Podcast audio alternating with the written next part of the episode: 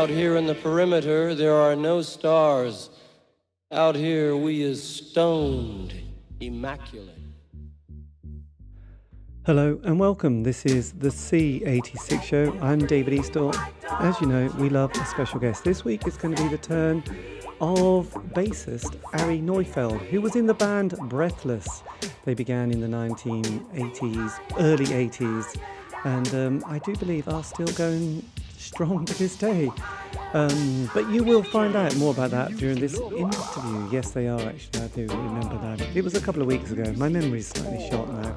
But anyway, this is the interview, and after several minutes of casual chat, which gets edited out, we get down to that very exciting subject that was the early formative years. So this is it. Breathless check them out. They're, I do believe they're on Spotify and other places, and also they were on 4AD Records as well for a, a short time. So um, this is Ari talking about her early musical influences. I'll leave it to her to explain everything. Over to you. I mean, I suppose working in a record shop really just opened everything up for me, which is where I met Dominic and how it all kind of started. Because it was like being a kid in a toy shop, you know, you just um, before we worked in the Megastore, before it went corporate, where they had DJs, even though there actually were some quite good DJs. But um, you know, you could just like go out. Well, that cover looks nice. Yeah, let's play that. And yeah. Um, yeah, all the time, just like discovering. You know, you didn't have to buy it; just played it. I mean, that's how I got into. I mean, Dominic used to buy. Used to be the soundtrack buyer, so that's how I got into Morricone and John Barry and all that kind of stuff. Um, a great soundtrack. So what what were your parents? Your parents, what were they listening to when you were growing up? Um, classical music. Yeah, classical music. Right.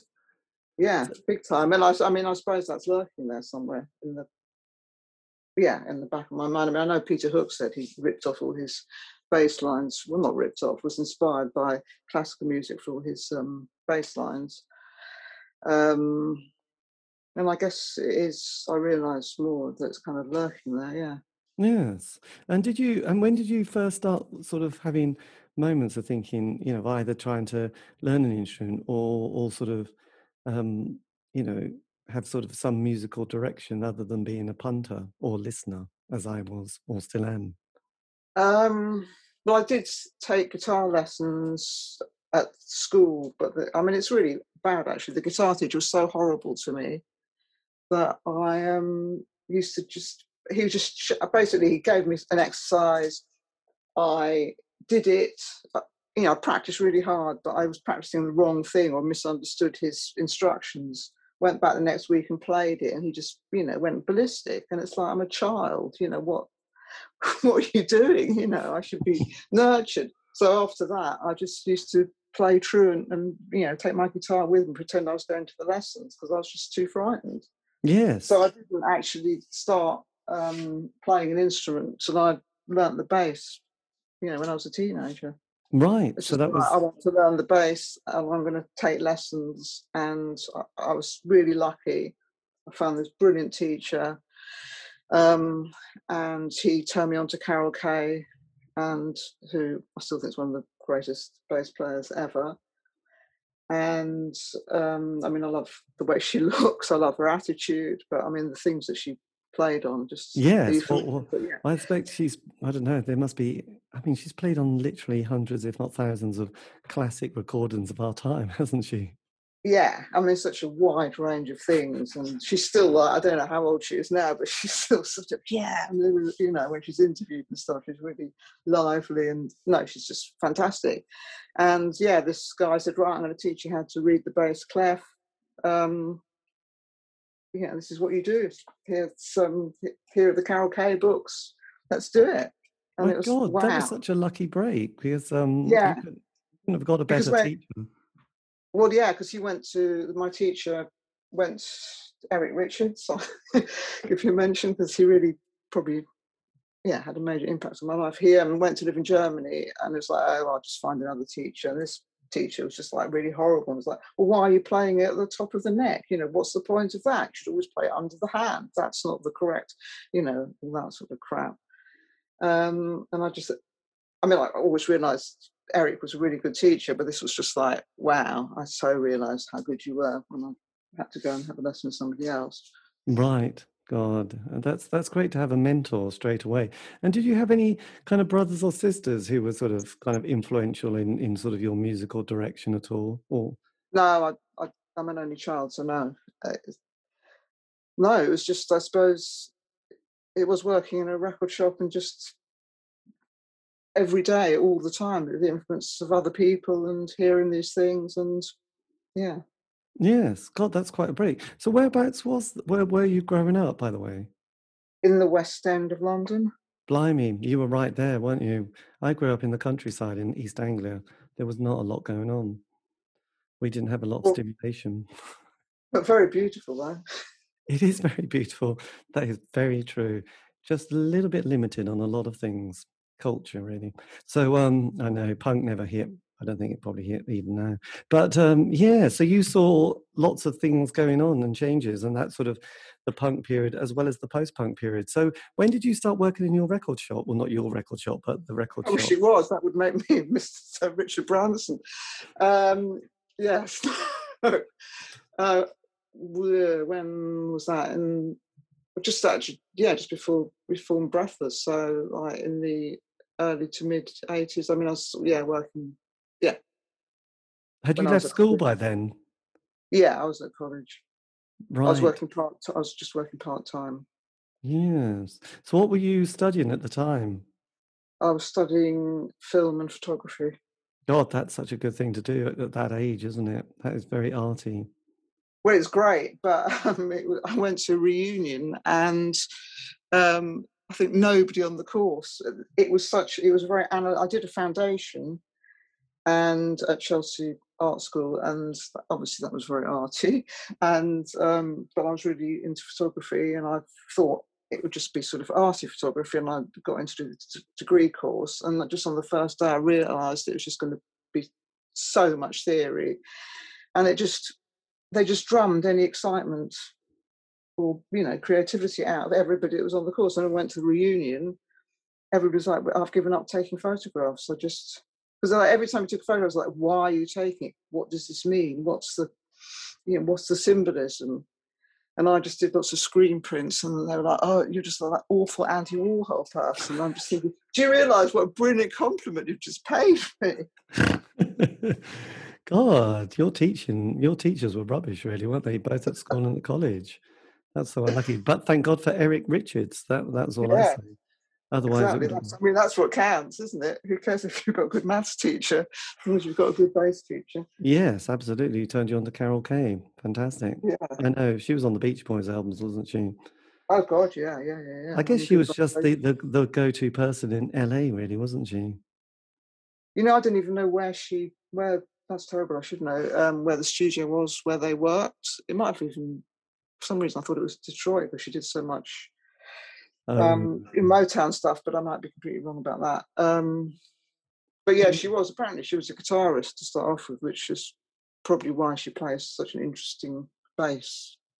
Yes, I think. And then they needed somebody on a session, so it was just like, oh, could you play some bass? And she just played it like a guitar. Yeah, that was. She I think was that that was the same as the um, Jimi Hendrix experience, wasn't it? I think his bass player was actually a guitarist, but they said, "Look, we've got Jimi Hendrix, so let's not worry about that one. That's taken. That you can play the bass instead." It's like, okay then, which was probably a good decision. So yes. So when do you, when you met Dominic, then was he in a band as well, or was were you just kind of both? Oh well, no. He used to be in a band with Gary called The Cruel Memory before we um before I knew him and um, so when I met him, um, you know, we talked about forming a band, and or I might even be in a band with a school friend of mine, and um, everybody was very good. They're all good musicians, but putting in completely different directions. So just like we started playing, and it was just like one person was playing jazz guitar, you know, really all these sort of licks and you know really flash and the drum was doing all this but it was just like nothing was and the singer was a bit sort of like um, she had an amazing voice, a bit like Amy Winehouse, that kind of very sort of soulful, strong Yes. voice. And um, and I could hear Dominic in the corner playing his key because he didn't sing yet, playing his keyboard quietly. And it's like, God, I really like what you're playing. And he was like, I really like what you're playing, but everything else was just horrific, really. Yeah, that's sort of Um, so we sort of sat prog rock. Well, band. I don't. Yeah, that probably even makes it sound better than it was. Um, so, um, so Yeah. yeah, so we decided to start our own thing, and we started writing stuff in my bedroom and um, wrote a few sort of outlines of songs. And then I think he might have played me his a, a cassette of the good old cassette um, of his band with Gary that they were in, and it was like, I want that guitarist, get me that guitarist. So um, he came to rehearsal, and it just gel. No, we didn't speak. We were all too nervous to actually speak. Well, they knew each other, but Gary and I were too nervous. Yes. Um, and we, when it all just gelled and sort of happened from there. And um, and then I had to get Dominic drunk to start singing because he was kind of very shy about it and sort of saying, I really want to be a singer, but uh, so it's just like so yeah, he just came round to mine and we were having a rehearsal, he was playing keyboard and he finally sang and it was like, wow. It been keeping that quiet. that amazing voice, God, you know. Yes. Well, that's good. It's um. It's uh, so really with from that, you know, it sounded like you you found the perfect combination of the band, really. Yeah, yeah. I mean, it's just you kind of hear things in your head and think, oh, I can, I can imagine the guitar sounding like this, or I can, and it and it just does. You know, you don't have to. It's just yeah, really easy, and that you know, having been with the the, the jazz whatever band it was before, um, but it wasn't jazz, but you know, that Yes. mixture of fusion of things putting I saw how hard it could be and it was just wow this is you know the other side of the coin Well, I suppose at that stage there were quite a few of those kind of jazz fusion high life bands who were quite. I mean, I'm sure they were good, but I used to find I- them quite difficult, really. Well, yeah I, actually I don't think I mean I think I'm describing this completely incorrectly it's just it, it was just like everybody was off on their own if you could just like get every sort of music that existed and just put everybody in one room and say right play together because you know each other and you want to be in a band and and this is kind of what you know these things is what happens I guess Yes. So you got your quite quickly because that was 83, but in 84 you re- released your first single, which was Water, Waterland, with the B-side Second Heaven. So that um, obviously things were sort of gelling quite quickly at this stage. Um, you could say that.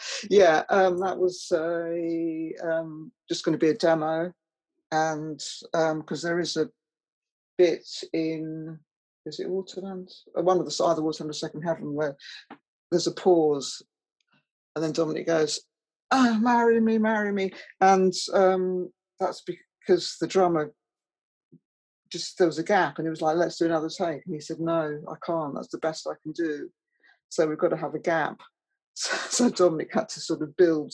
So it sounds like it's a pregnant pause, but um, you know, Dominic had to build the vocals around that, and so that was going to be a demo. And um, but we took it into work into the mega store, and all these people kept coming up saying, "Oh, what's this?" Like customers, just oh wow, you know, where can I get this? And it's like oh, and um, that's pretty nice. And then um, we were sort of doing the rounds of A and R people, and um, they were all just saying, "Oh, you know, where's the hit single?" And we were sort of saying, "No, we're really into Pink Floyd, and we're not, you know, we're trying to sort of, you know, we do albums, and yeah. it's not about the hit single; it's about." And they were just like, they just didn't get it at all. Yeah, it wasn't that they weren't interested; it was their reasons for not being interested that was just very frustrating.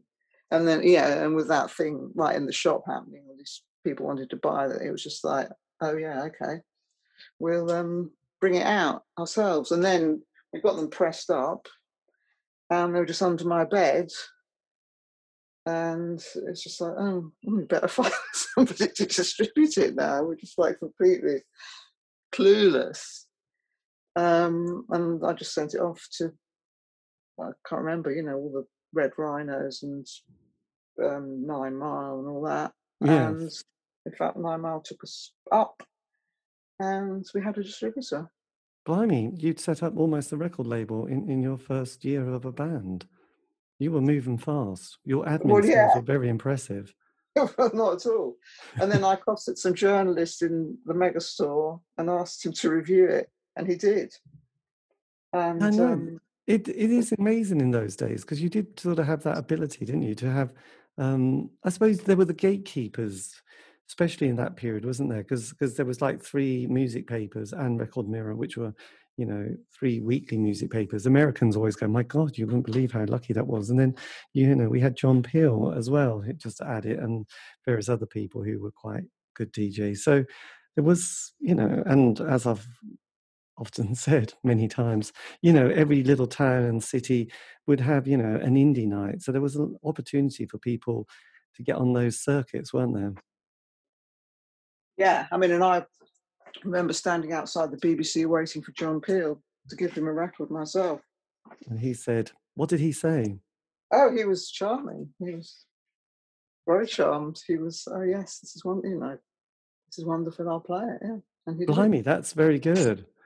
I know there's yeah. a few there's a few people I've interviewed who, you know, got turned down by John. They're still a bit bitter about it, really, which is a bit of a shame. But I suppose he couldn't play everything, and there were things he probably didn't sort of go for so much. So, yes, it's a bit of a shame, really. But um, you can't win everyone, can you? Really? So, uh, yes. But then, because were you kind of aware of that kind of the explosion? I think it was an explosion of indie pop in the early 80s you know there was there was a lot of kind of interesting things happening alice in wonderland nightclub you know the living room which you know, alan mcgee started and was was kind of putting in indie nights and the like and there was you know all those late you know small labels that had started like creation records and the pink label vindaloo records though i think they were a bit later actually and and ron johnson. So did you did you sort of pick up that kind of energy and excitement that indie pop was starting? Because then in 83 we had the smiths which was very exciting did that seem to you as a young person and starting in the band that you were onto something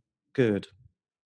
Um, we had to actually play Alice in Wonderland um, very early on, but no, I think actually when we started, I mean, yeah, there was 4AD and that was exciting, um, but it, we actually started because there wasn't that much out there, and it was that thing of if nobody else is going to produce the music we like, then we are. Yes. We were. We started listening to um, Pink Floyd and Fairport Convention and Tim Buckley and all that kind of thing. We were, you know, Van Morrison. We were kind of out of time, really. We were, you know, twenty, well, fifteen years too late or so. You know, we should have been in the sixties. Um, we were in our own little sort of bubble of just like listening to all this stuff, and um, yeah, I didn't I mean, obviously there was My Bloody Valentine and um, yes, Spacemen Three. They were kind of like, wow, there's somebody doing something a bit similar to us out there. And um, I remember going to see them, but it, it seemed a bit like a bit like a sort of wasteland, really. Yeah. I mean, apart from yeah, Mute and 4AD, I think pretty much. Blimey, us indie kids just thought it was a glorious time. So, um, but it, you know, I mean, there was a lot, there was a lot going on. And then you worked with John Fryer, didn't you, at the Blackwing Studios in London? What was that experience like? It was, we were sort of a bit starstruck, I think, when we first um, went to work there. Um, and we worked there because our the place we were recording in before, everything kind of broke down our feet, and we was just like, "Oh my god, what are we going to do?" And the um, guy that owned it was saying, because all everything was like bleeding into all the different tracks, all the you know you couldn't get a sep- separation with each instrument. Everything was just like all over the place. So when we tried to mix it, it was all sort of muddy. And he was saying, "But that's your sound. You know, why are you complaining?" And it's like, no, you haven't. you know, haven't provided us with a proper studio, which means that's our sound. You know, we don't want the drums on the vocal track. So we were sitting in this studio in Clapham, just going, you know, what the hell are we going to do? Um, and then I think I said, why don't we find out how much Blackwing is? And then we rang up, and it was like, wow, that's pretty cheap. You know, with John Fryer included.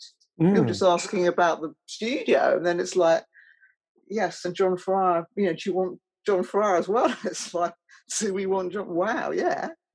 Um, so, um, yeah, so we went to work there. I mean, I think we'd um, we had, I think we'd spoken to Ivo, like rang him up or something and asked him to recommend some um, engineer producers, and he recommended John Drosten Madden, who we worked with initially, and then again on Between Happiness and Heartache. And uh, he also recommended John Fryer. So yeah, no, it was amazing at Blackwing, and Blackwing's such a. Um, have you ever been? There? No, I have not. Oh, I mean, it's a, it's a sort of. I mean, this is a church, and there's. It's definitely uh, supposed to be haunted, and it, there is some strange feeling about it. It's definitely got a vibe. Um, and I wouldn't like to be there on my own at night, that's for sure. Um, and it's, yeah, and we were rehearsing. There was a rehearsal studio that was attached to it, and we rehearsed in there for years. We didn't know it was part of Blackwing. We had no idea. Um, it had a different name and everything, different entrance. Um, but yeah, I mean, just the, the sound of the play, you know, the the stonework, the way that made everything sound, and I suppose the history you know, all those 4AD things. Um, yeah, I mean, John's just probably quite shy, very quiet, um, but just sort of, wow, how did you, you know, get it to sound like that? Yeah. Yes. Yeah, with Across the Water, that's the thing that's still, I mean, I've said that in interviews and stuff. It's still, how did he get it to sound like that? You know, it was a nice song, but he's just made it into some sort of I don't know, it's almost like a Spector-esque wall of sound. Um, yeah. Amazing. Yes. So were, were you, you know, I mean, I know when I heard sort of, was it Stephen Morris from Joy Division saying when he first heard, you know, the, the work of Martin Hannett, he said they were a bit disappointed with the sound. It was like, oh, actually, we didn't really want to sound like that, but obviously they went along with it, and then it was, you know, the right decision. Did were you, you know, did you struggle to find your sound and and and you know get something that you felt really like pleased with because because obviously there's a lot of variables in in sort of creating something especially when you're in the studio um, I mean, I know that story, the Joy Division, yeah, like two of them hated what had been presented to them and two of them loved it, yeah. Um, I mean, we had an abortive, um, before we actually recorded the Glass Bead Game properly, had a, an abortive session where I think we only probably got one song out of, you know, we recorded about five and only got one out of it. Um, but I think that was probably as much to do with our songwriting skills, maybe, or you know, I don't know, we weren't prepared enough. I'm not sure quite what it was, but I mean, I wouldn't, you know, I don't think it's to do with the producer or anything. I think it's, yeah, I just maybe we weren't just ready. Um, but at Blackwing, it all seemed to just go really swimmingly. Um, yeah, we just record. That we didn't have much money. We just recorded four songs over I don't know five days or something, and then mixed them, and then went away and wrote the second half of the album. Um, came back and did the same thing, you know, six months later. Yes, and re- and and writing material. Obviously, you've gone from nothing to to sort of like, oh, I must just write some songs with some other people. Did that that did, did that process come quite? Were you intimidated by it, or did you feel a lot of pressure, or did it feel quite not easy, but you know, um, it it kind of happened. Yeah, I mean, at the beginning, uh, I just oh well, I think at the beginning because I um, you know, hadn't been playing bass that long, and I was it was all pretty basic. um, I sort of cottoned on to the idea that if I wrote the bass line, then they'd have to join in with me rather than me having to find my way into what they were doing. So you know, I'd be like, here, here's an idea. Um, you know, come, uh, have you got any ideas? You know, come up with something. And so that's how some of our, most of our early songs were written. Um, yeah, it was usually just like a riff. It wasn't like a complete song. It was like a riff, and then maybe the other said, "Oh, maybe you go into something else later on and like this or something." No, it just it was very organic actually. And was Dominic the lyric writer? You know, the lyricist. Yeah. Oh God, yeah, yeah. I mean, I've never, I've only ever written the music for. Us. I mean, not uh, written the music, written my parts in yes. the music. yeah, yes, yeah. I wrote all the music. Yeah, yeah. No, yeah, written my bits, but no, Dominic. Yeah. And look, and looking back, was it kind of an exciting kind of time just seeing somebody and yourself coming up with things, and then seeing the kind of the end result quite quickly, and thinking, "My God, we're we're on a roll here." But uh, to me, it's still exciting. That's still the most exciting thing about being in a band is it all coming. I think Keith Richards said that in his book as well. All um, coming when it all comes together. When a when you can hear a song that magic, that something there's something magical there, and it kind of lifts off. It's not just a few chords that you're playing, but suddenly everybody joins in, and it becomes you know more than the separate parts. The, the yeah. whole is greater than the separate parts, and yeah. And how was the uh, how was the album received? Well, the Glass Bead game, um, again, pretty well. The sort, you know, just sending it out to oh look, that person looks like he might like the sort of music we play. I'll just send it to Sounds, or I'll send it to. It was just kind of like that. Yes. Um. Yeah, I mean now, you know, like people get PR people, you know, bands that haven't been signed yet get PR people right, uh, you know, right early on. I mean, it's so utterly different now, but then it was all just DIY and, you know, it wasn't ignominious to be sending things in or standing outside the BBC or whatever we did. Yeah. Yes. So, yeah, it was well received. Yeah. And when you went to do the second album, was there a little bit of, you know, I mean, the band had obviously been around for a few more years by then, and you'd done the album. And also, you you didn't lose your drummer, but your drummer left, didn't, didn't they? Latimer Sayer. Well, he left actually in the middle of the second album.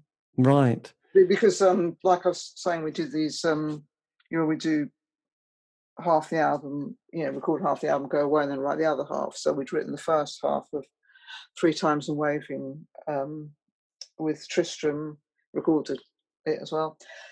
And um, in the, the, months between, he um, he left. I mean, he he really changed. He cut his hair. He, he became a state agent. He met a very he had a sort of hippie chick girlfriend, and he split up with her and met quite a sort of straight woman that was obviously like, you know, you've got to go out there and you know earn your keep. Sort of, she, you know, she was that sort of type rather than sort of laid back arty My type. God. Um, yeah. But I mean, that's probably totally unfair, but that, that's the, the, the, the impression that she gave from you know a brief meeting, and he did. You know, so we just walked into rehearsal one day, and the long hair was gone, and you know, it's very. And I think, yeah, hair. I think when people do things like that, it does mean they've they want to change in their life in some way or other. Yes, and it was the eighties, wasn't it? We a few people got caught up with the world of Thatcherism, I guess, making yeah. money. It might yeah. have happened. So, what was it like? Because you got Martin Martin Watts in for that. Yeah, well, we just put an advert in the paper, and we interviewed all these people. Um, I mean, yeah, I mean, some I just don't understand why they even answered. I think they just answer every advert in the, you know, regardless of what influences you site. They just seem to answer every advert, and they obviously don't know what the hell you're talking about when you're sort of saying, "Well, we, we you know, really like the drumming on whatever Joy Division track or something." They're just like, "Who? You know what?" Um, I think there was one chap which I feel really bad about that we saw waiting for us, and we just thought, "No, I can't go through this interview. It's just going to be too awful, and we just turned around and went. um, but we yeah, there were, there were actually yeah we auditions yeah lots of I mean, yeah, kind of the next stage after meeting them was like, you know, getting them to come to rehearsal. And yeah, there were lots of really good people. But Martin, I don't know, you know, it's all because you've got to spend lots of time with them and it's the personality as well. And um, Martin was the one that fitted the best and obviously, you know, really great drum style. So were you and were you doing many live shows at this stage? Um, comparatively, yeah, we were actually, yeah, um, yeah, we did. We put on shows in art galleries and we played in clubs and we sort of played a few, you know, like Dingwalls or whatever the sort of indie. I think the Bull and Gate they used to have um, sort of nights of lots of bands and stuff. We did lots of things like that, yeah. And then quite early on, um, we were invited to go and play in Italy um, yes. which obviously was really exciting. Yeah, in fact, I was listening to somebody put up a tape on the interweb of my boyfriend likes to call it on the internet of um, a gig we did in Rome um, in about '88, which um, was very interesting to listen to. Yes. yeah, which was very th- thrashy actually. Very sort of sounded like a it was really fast. Sounded like some sort of punk band. God, that's a bit yes. But and what was the what was the general audience like? What was the sort of your fan base? You know, because mostly bands have a sort of a type. Did you start to sort of find yourself with a type of audience? Um, I think it was more clearly defined in Italy. Um, I mean, they're very sort of romantic and sort of very well read and into art and you know got a very sort of romantic view of life that sort of type really attracted to us.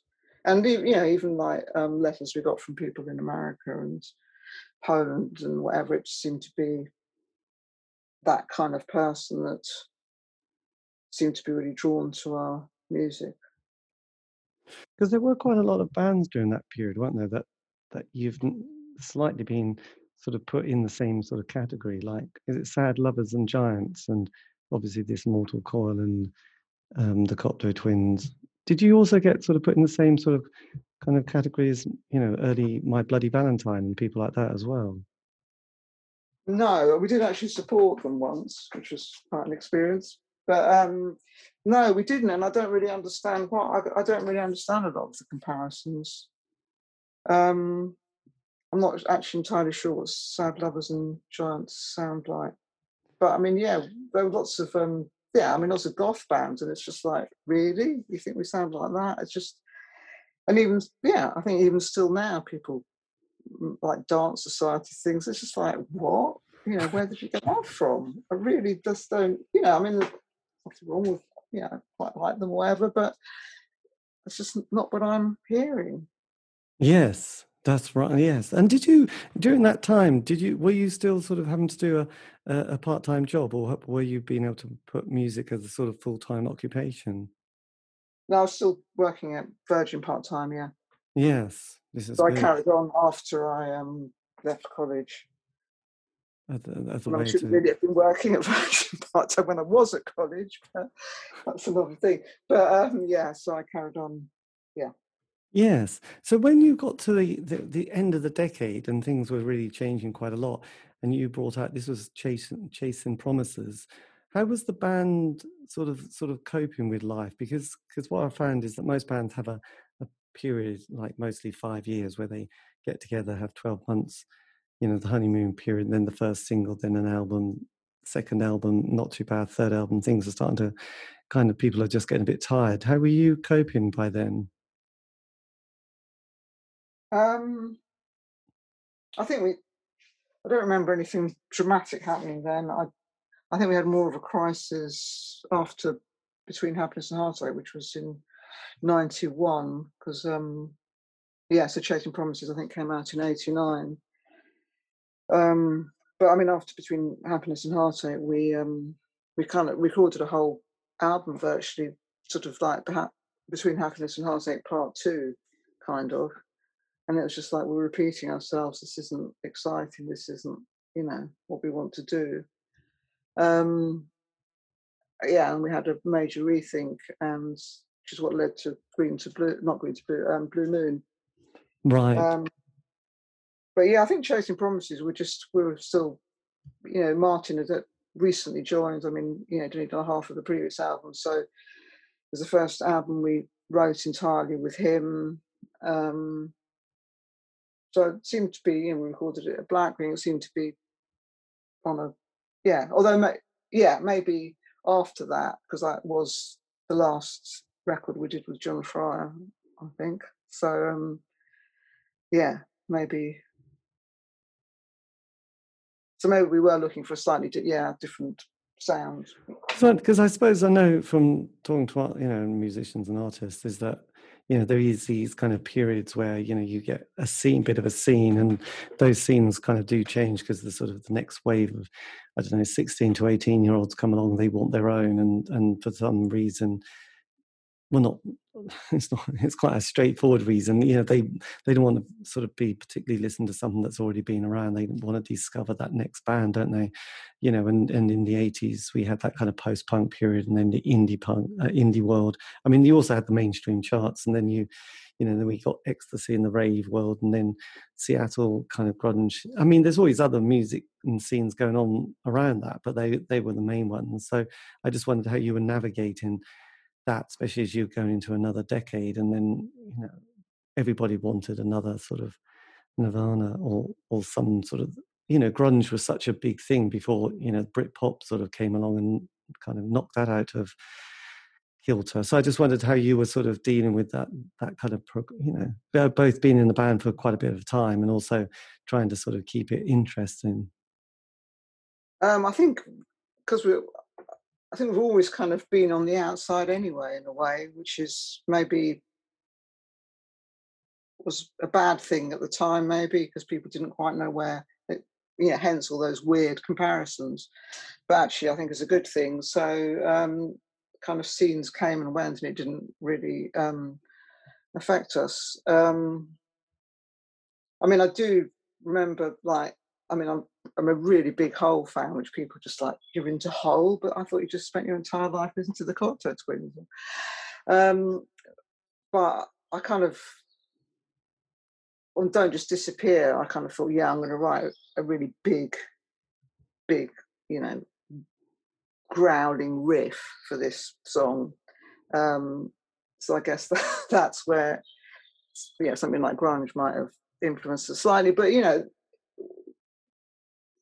it's the same people. We're always going to sound like Breathless, even if some new elements come in. Or, you know, I mean, like Don't Just Disappear. It had that big growling bass, but then, you know, there's all the sort of sweeping, moody keyboards, and you know, which is nice because otherwise it wouldn't be us.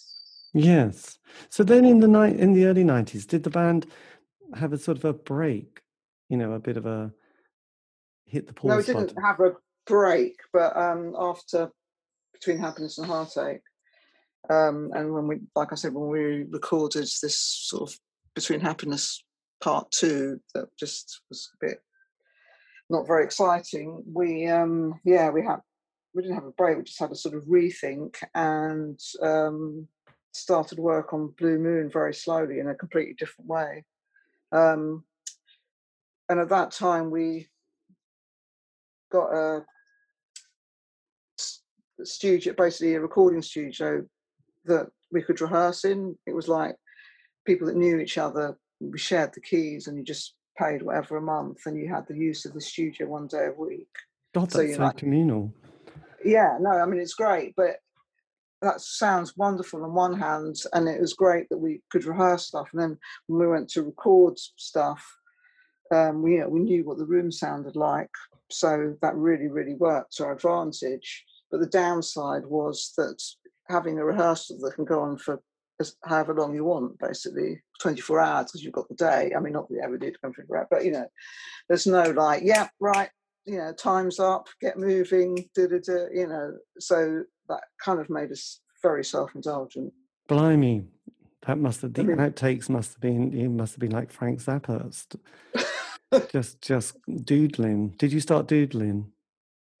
Um, I don't know about doodling, but we did. Um, I mean, we did Blue uh, Blue Moon, yeah, Moonstone, the um, free giveaway album, which is just basically instrumental where we all play keyboards, and we just recorded it like that. You know, there's no as we wrote it, we recorded it, and that was it. Um, so that kind of opened up something like that, and it still sounds pretty good now. Actually, I'm quite surprised because it, you know, it's just turning the tape machine on and putting a couple of microphones in the room and seeing what happens. Um, and Blue Moon itself was a kind of more structured, or I mean, we worked like that, but then we, you know, cut the, the tape. Um, but it was a sort of similar way of, very self-indulgent way of working. Yes.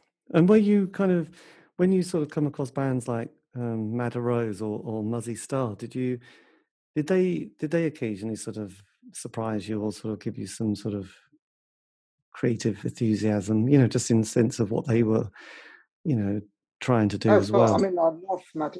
I love Mazzy Star. Yeah, I mean, absolutely. Um, oh yeah, I mean, there's there's probably more inspiration, contemporary inspiration, later on than there maybe was at the beginning. I think. yes. Um, yeah, there's lots of stuff. I mean, Sparkle Horse, Mazzy Star. I mean, I'm trying to think who else in the '90s. Mark Lanegan. I mean, Screaming Trees. Um, yeah, there always seemed to be somebody to go and see. Um, yeah, something really inspiring, something, you know, Mercury Rev, Butthole Surfers, all that kind of thing. There was just, yeah, endless brilliant music coming out. God, we loved the Butthole Surfers, didn't we? God, they were great. Great band live. So yes, did it? And what was the response of Blue Moon? Oh, um, quite amusing. Everybody, especially abroad, actually, people were like, "Oh dear, we're really sorry. You, you can't afford to work at Blackwing anymore. You've had to go for this really sort of cheap, lo-fi sound. You know, things must be really bad." We're like, "No, don't you understand? We tried to strip it all down. You know, this is intentional. This is what we wanted to do. You know." Yes. Um, so there was a bit of a sort of, yeah. I think people appreciate it. You know, when we reissued it, I think people appreciated it a lot more then this time around. But uh, initially, it was a bit like, you know, what's happened? What's oh dear, sort of thing. Yes, absolutely. Because when you were recording, is it Behind the Light, which came out a few years later? Yeah. You brought that one out. That was 03. But then in 06, Martin Martin left the band, didn't he? The, on drums. Yes, it is. Yeah. And was that a surprise? Had that been something that you were aware that was going to happen sooner or later?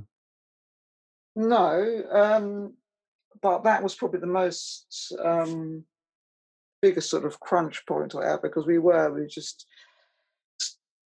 we weren't being very productive. We'd done behind the light and we just sort of came to rehearsal and sort of tried to jam and it wasn't there wasn't that spark or that enthusiasm.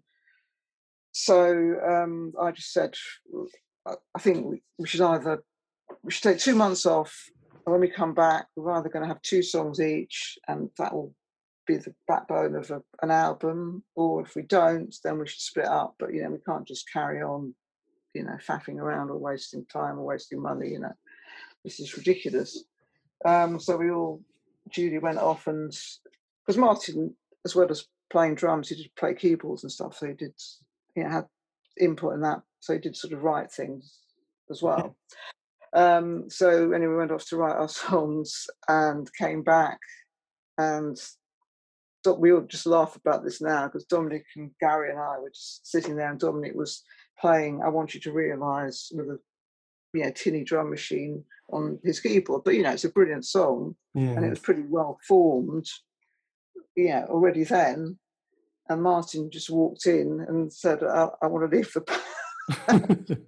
Dominic's like, oh my god, did that song sound so bad that he, you know, that was the final straw or whatever. I mean, obviously it wasn't, but um, and in fact he said because we still, well, I haven't actually seen him recently, but um, you know, we were in touch afterwards, and um, he said he was really, he really wanted Green to Blue not to be good or whatever. He was really sort of wished he hadn't left because it was because he was really impressed with it. Right. Not, you know, he didn't say he wanted to be good, but you know what I'm saying. He sort of regretted his decision. Well, it's a difficult one because I think we've all done something like that where you think, right, I'm going to leave, hoping the whole whatever it is will finish, and someone yeah. someone says, "Oh, okay, we'll keep it going," and then there seems to be fresh energy, yeah. annoying, and everyone seems to be suddenly making much more effort than they did which you just have to think, God, that's so. I'm feeling so hurt here, and uh, and then they get someone else in. They go, "This is the best thing we've ever done since you've left." You think, mm, please don't rub it in quite so much. So um, yes. So then, who got in touch with your original jump drama to say, "Oh, by the way, there is a there is a job here"? I think it was me, but I can't remember what on earth. I think he got in touch with us anyway for some other reason, which I really can't remember what it was actually. Um, um, I mean, in, some of the songs on that album were actually recorded with a different drummer who was just helping us out. Um, and that whole album was recorded like with um, very basic drums, like you know, drum machine drums, just to sort of keep the beat and stuff. Um, and then the drum parts were added later. Yes. Um, so yeah, first of all, we did it with another this other drummer, Greg, and then for the second session with Tristram. But yeah, actually, I can't remember why we were in touch with Tristram, but um, I remember sending him a CD and sort of saying, "Oh, would you?" Because he was living in Somerset. You know, do you fancy coming along? And and he was a bit reluctant at first, but um, yeah, and it was just like all those years had just disappeared. He just came, you know, he was kind of before he became an estate agent. He was he was like he was then, you know. Right. Back when I first met him. What was his, um, what was his hair like? Sort of um, shaved with a, I think it was some sort of Mohican or pony, some sort of, you know. I mean, had, had bit, the estate agent has had that career finished by then? Oh yeah, yeah, yeah, yeah. That was a, very short. Uh, yeah, no, yeah, yeah, yeah. Um, He'd gone so for taxi driver, hadn't he? Really? well, thankfully, only in look, not in yeah, attitude not in... or lifestyle choice. Yeah. Um, so yeah, it all just really fell into place, and it was really nice. Yes, God, that must have been quite a, um, a holistic coming together, really. Yeah, no, it was great.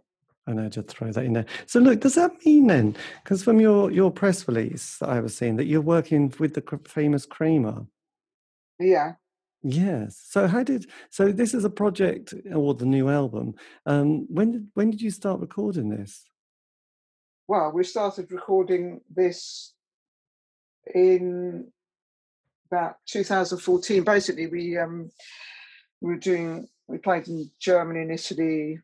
Um, promoting Green to Blue. Um, we came, we played this song, We Should Go Driving, um, and it went down really well. Um, came back, was like, yeah, we're going to record this. I think we might have had another song lined up to record with it, and it's like, yeah, yeah, yeah. We'd um, booked the time in the studio, and then like three days before, Tristram's girlfriend called and said he's been in a car accident, and it was like, oh shit and um, and he's in a coma. Um, so for months we didn't know whether he was going to live or die, yeah. which is yeah, really. I mean, it's just awful, awful. Mm. Um, and and then he came out of the coma, um, and you know, very very slowly, well, you know, started walking again, and you know, very basic things. Um, so in the meantime, we'd started, like with the previous album, working you know, with drum machines and stuff. But I'd also, I mean, it's weird how these things happen because before Tristram's accident, I decided I wanted to learn Logic Pro, you know, whatever Yes. it was nine at the time. And um, so I started learning that and started learning how to program drums, amongst other things. Um, so basically, the um, so yeah, the drums on this album are all programmed apart from one track, which is the song "We Should Go Driving," which um, we got another drummer to come and play, and also had and also has um, programmed drums as well. But I've said to Kramer, choose whichever you think works better, and I think probably the program ones will because all the other songs don't have real drums, and I think you know for it to sound unified, I think you know it probably will just have those program drums. Yes. And what's it like working with with such a sort of charismatic producer? Well, I mean, we haven't. I've never met him. I hasten to add. Uh, he lives in Florida, um, but obviously we've had lots of nice um, emails and stuff. Um, well, yeah, I mean it's great. We're just a bit in awe, really. Um, I mean, he did. He mixed three tracks on Green to Blue. Um, I think he approached us, and they're all just like it was like I heard it in my head, but he's got the, you know, he knows how to do it, whereas I can only vaguely try, you know, to mix a song to sound like that. But it's just like how I heard it, and he did it on these three songs, um, and they just sounded amazing. And it was like, right, well, you know, our next album we're gonna get him to mix it.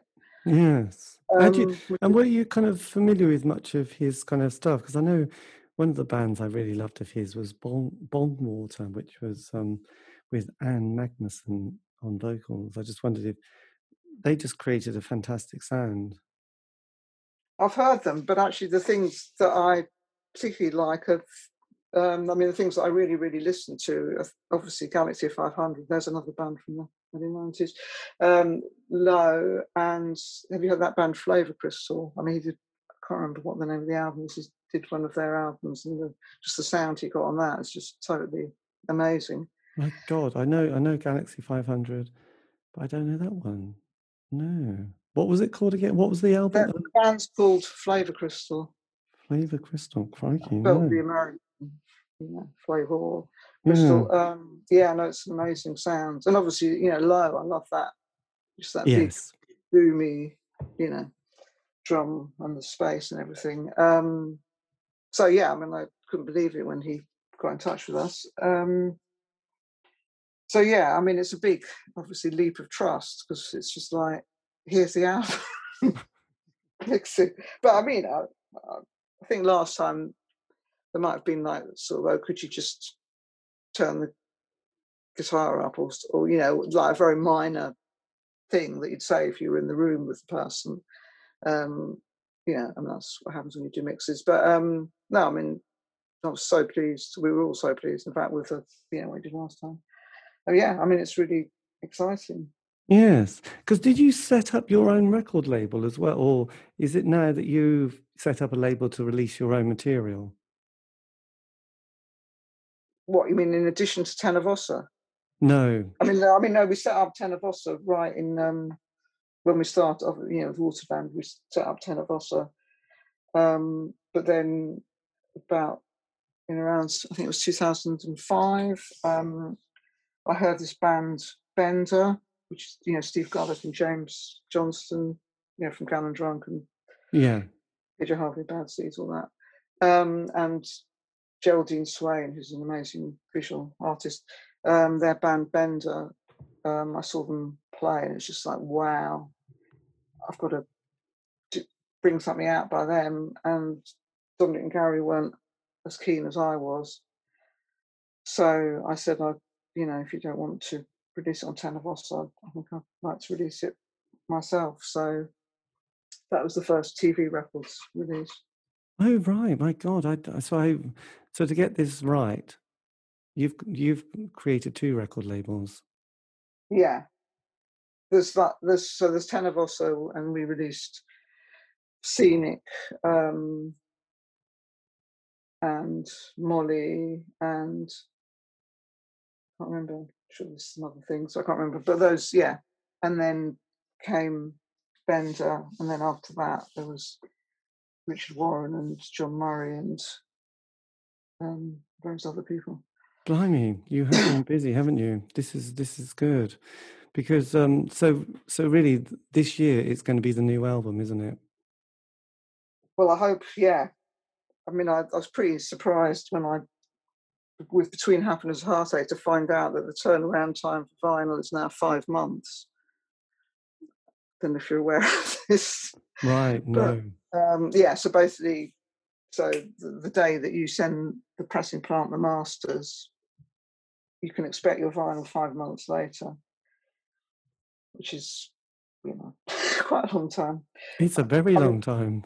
I mean, it's about double of what it used to be. I mean, I was reading, I didn't really, I just thought it was Brexit.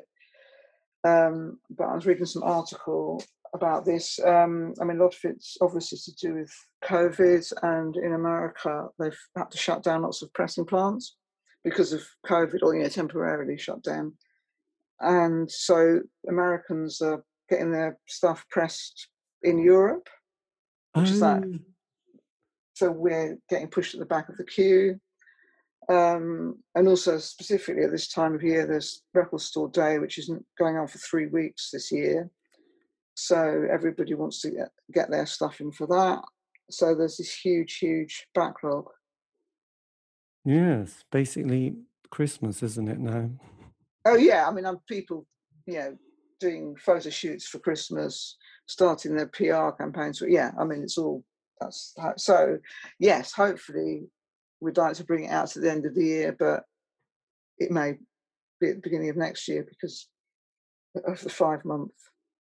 Wait. Yes, God, it's it is quite a quite a thing, actually, isn't it? Yes, and you are you are you also from that press release celebrating your a kind of a thirtieth anniversary as well? Well, that's the um yeah of that particular record between happiness and heartache. Yeah, we released it in 1991. I mean, this wasn't some great um, PR marketing plan. um, what happened was that last year, 1972, you know, that record label in America um, released the Glass Bead Game um, in the States on vinyl. And um, it was like, oh, wow, you know, this has got a really good response. This is, you know, this is nice. This is exciting. We got some nice reviews and stuff. And it was like, oh. And so we decided to reissue Between Happiness and Heartache because we were kind of not so keen on. It was like, can we release three times on wave? It maybe take one of the tracks off, and you know, and it was just like, no, you know, you can't do that. You've got to reissue it how it is. So it was just like, right, well, let's do Between Happiness and Heartache, and go back and discuss the other albums at a later date. So um, that's what's happening. And then it just sort of, oh, let's do it in the Heartache pink vinyl. That would be nice. And then, oh, let's get Kevin Westenberg to, you know, do some photos from the archives and oh, and let's make it gatefold. yes. Well, I spoke to quite a few people who I suppose they got small record labels in America, and I asked them what it was like the last year, you know, for you know selling bits and pieces, and they said it's been quite a good period because I think people have been just sitting at home, sort of putting things in their cart and hitting, oh, I'll just buy it now because frankly I'm a bit bored and I, I need cheering up. And actually, you know, a lot of record sales for those kind of smallish labels and, and bands have, have have been, you know, quite a good good period really so have you sort of found kind of more people discovering you or wanting to go back and sort of replace things or get things for the first time on different formats yeah i mean i think because um, although 1972 released the, the vinyl we released the cd ourselves in the uk and yeah it was lined up for i think it was may last year and it was like oh shit that's right in the middle of the pandemic you know shops were closed distribution everything was closed. And it was like, shall we put it back? What should we do? And then it was like, oh, well, we've got some reviews lined up. So maybe that would be stupid to put it back and not, you know, benefit from these nice reviews. So, um, yeah, no, it was, yeah, it was very positive. Yes. That's that's pretty amazing, actually. And John Perry, what was he like to work with? Because he did um, was he did he do the did he work on one one flowers? Oh yes, flowers died, didn't he? Yeah, um, yeah. I mean, again, we were um, I think particularly Gary um, starstruck by his um, well, yeah, by him turning up. Um, yeah, he was only going to mix flowers die. I mean, it's in the yeah in the press release pretty much, but um, yeah, we couldn't find Peter Perrett. We're just trying to track him down. Couldn't find him because you have to ask people's permission. You can't just cover their songs. Um, and yeah, that led us to John Perry, which is you know really lucky. And um, yeah, we asked him to come and mix the song, and and he was just in the studio, sort of. I think he was either sort of he was playing air guitar or playing a real guitar, but you could see he was sort of coming up with something, and it was like, and I think he said, "Oh, I can hear another guitar part," and I was like, "Well, do you want to play it?" That'd be great if you could play it. And he was like, "Oh yeah." Um, so yeah, he did. It was he did it in one take brilliantly, and it sounds fantastic. that must Um, have been quite a moment, you know, because that song, you know, "Another Girl, Another Planet," it's one of the oh most. God, yeah. No, I mean it's just yeah, fantastic. I mean it's so fantastic. I mean, yeah, we all love the only ones. Um, so yeah, Yeah, I mean, like, I, I haven't because it's on a quite obscure. As it remains, I think um, Flowers Die quite obscure. Um, have you heard the original? no, I haven't. Yeah, I mean, it's quite. It's not as polished as, um, you know, another go, another planet. It's not as well produced. So, so that kind of gave us courage because it's like, well, we probably we can't make it. You know, we can't really ruin it. you know, it's not this sort of beautiful, lavish production. Um, so yeah, and it's you know we were very happy with the way it sounded at rehearsal and stuff, and yeah, so we did it. that is But fantastic. yeah, we've never ever done cover versions. It's Yes, well, that's good. And look, lastly, I mean, if you were, if you could have said something to your sixteen or eighteen-year-old self starting out with all the the wisdom, wisdom and experience, I mean, is there anything that you would have just kind of wanted to have whispered in their ear, either yes, keep doing that, or I would look at that, or don't do this? I just wondered what what sort of things, key moments or messages you have. I just say follow your heart and do what you enjoy doing. I mean, you spend your entire life, you know, at work.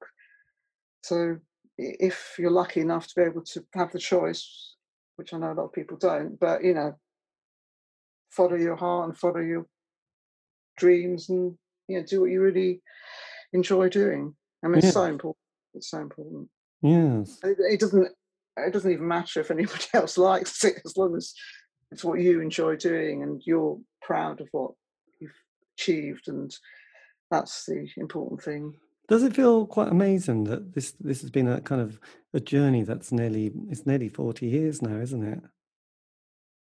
it's it seems totally unbelievable actually um yeah no i mean i'm so lucky to get up every morning and do what i like doing best Yes, I know it's it's brilliant. I mean, and you have got you know a huge body of work as well, isn't you know, which is incredibly impressive. That that um, you know you've got so much to show as well. You know, you didn't just do the five year period that you know, like I've mentioned before. You know, with a lot of these bands, they just did five years.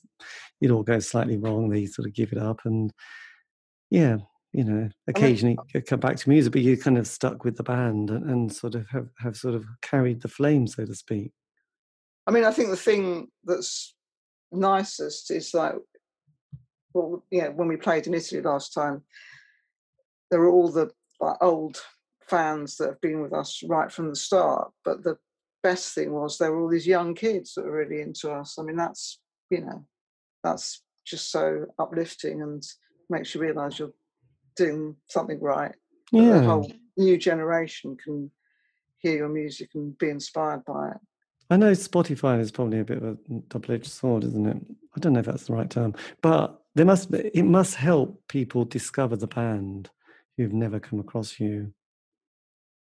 Yeah, I don't actually. I don't really know how they do. I've never questioned it. Um, but it, yeah, it was just like wow. Because you know sometimes you go and see your favourite bands playing. You know they haven't played for a while, and you go and see them, and it's just full of like old codgers on. That is so. De- that is so depressing. That is just the worst. I know, and you just think, oh God. So I mean, yeah, I'm in an old people's home, really, aren't you? That's what we're thinking.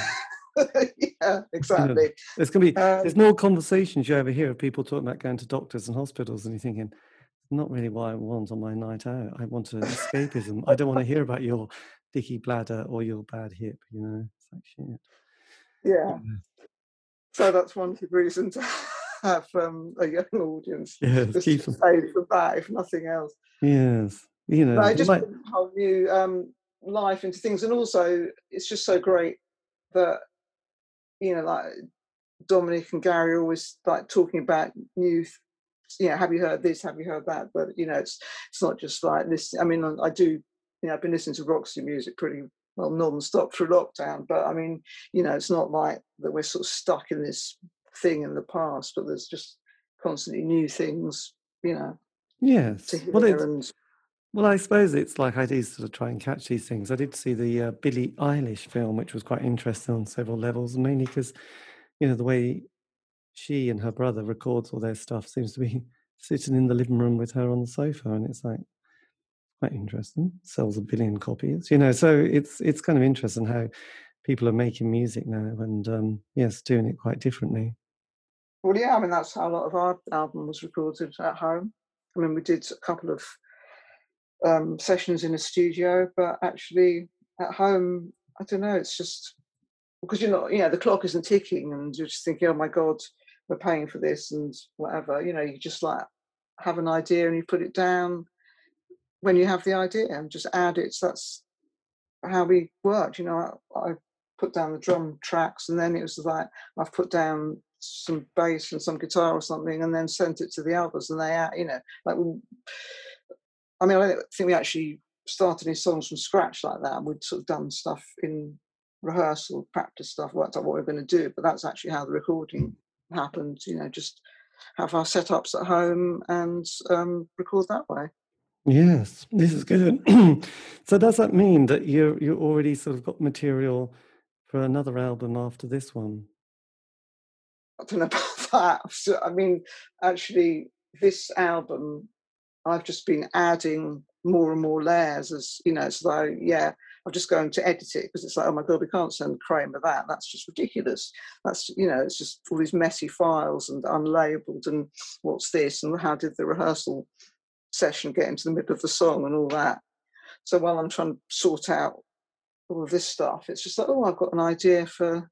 I'll just add another layer. So it's just been um, actually just adding and adding to um, what we have. I mean, you know, I think like literally the day that I sent the final mix, not final mix, or the final rough mixes to Kramer, I was still adding some sort of wafty synthy sound or something that I'd thought, oh, that would sound good. Yes, God. So it really is a case of trust, isn't it? That he's going to be able to um, pull all this apart and stick it together and say, that's it. This is what I've come up with. well, thankfully, the way that um, Logic works now, it's much less of the pulling apart because he'll open it and there will be a mix of some description. Um, you know, so it's like, oh, that's kind of how they probably quite like it. You know. Yeah. So and then he can add his magic or say, "Oh my god, I don't know why they thought that sounded good." I did listen. I, I did. Thinking? I did interview one of the uh, producers. I think it's Mark Saunders, who occasionally says someone will just give him a load of, you know, recordings and say, "There you go," and he'll just go, "Actually, this isn't that good. You're going to have to do it and send it back because, you know, I've got a great, you know, like he said, you know, like fantastic CV and, you know, great sort of uh, track record, but you can't produce, you know, magic out of something that's a bit half-assed, really. So." um Yes, it's kind of it must be quite an interesting process for you sort of saying, right, this is this is definitely good enough. You just have to, you know, sprinkle your fairy dust on it and make it even better. Well, I think yeah, Kramer's obviously very patient because I'm sure some of these tracks have been, you know, recorded too quietly or there's too much background noise or, you know, whatever. You can hear the chair creaking. But um, he hasn't, he's very kindly just been very complimentary about our music. He hasn't sort of emailed me saying, what's, you know, why is there a creaky chair or anything? He's like on with the flow and seems to be really into it, which is great of him. Yes, well, no, it's going to be fantastic. Well, I look forward to that actually. So there you go. But look, thank you ever so much for giving me the time for this. This has been amazing. So thanks. And I might get in touch with Dominic as well. Would he be interested? Or good? I'm sure he would, yes. Um, yeah, shall I? But you can get in touch with him, but I can lay the yeah. pave the way if you want. Yeah, that would be great. Does he have an email or does he have um um he does have an email. I'll just send it over. him. Yeah, yeah, yeah and that'd yeah. be great. Oh, look, thank you ever so much. And uh, look, good luck with the, you know, when you get to the hairdresser as well. It's always an oh. exciting oh. experience. It's, it's, almost up there with getting your, you know, if you were going for the vaccine jab, it's it's that emotional. That's what I think. It's it's like well, to be honest, I'm a bit bored at the idea of my second one. The first one though, I was like, oh my god, this is so exciting, but it's such a you know a period of time that you just think, oh whatever. Yeah, it seems unnecessary. I mean, people that live in Europe get those in, within a month. Both. Yeah. Yeah, it seems a long, long time. But look, thank you ever so much for this, and um, I'll keep in touch. I'll send you the link if you want, and then you can, you know, always post it on one of your. Yeah, no, that'd be great. Okay, yeah. no, that's great. No, I've really enjoyed it. That's great. Oh, good. Okay. Look, thanks okay, a lot. Thanks. Keep in touch. Take care. Okay, I will. Yeah, thanks. Bye. Bye bye. And that was me in conversation with Ari Neufeld from Breathless. If you want to know any more information, they do have a website. Just Google Breathless Band Ari Neufeld, and you'll find lots of information. I do believe they're on social media as well, probably Facebook as a guess. Anyway, a big thank you for giving me the time for that. This has been David Eastaugh, the C86 Show. If you want to contact me, for nice reasons, nothing unpleasant. You can on Facebook, Twitter, Instagram, just do C86 Show. And um, yes, all these have been archived, so you can find those on Spotify, iTunes, iTunes, and Podbean. That, dear listener, is that. If you're still listening. oh, come on. Anyway, look, have a great week. Stay safe.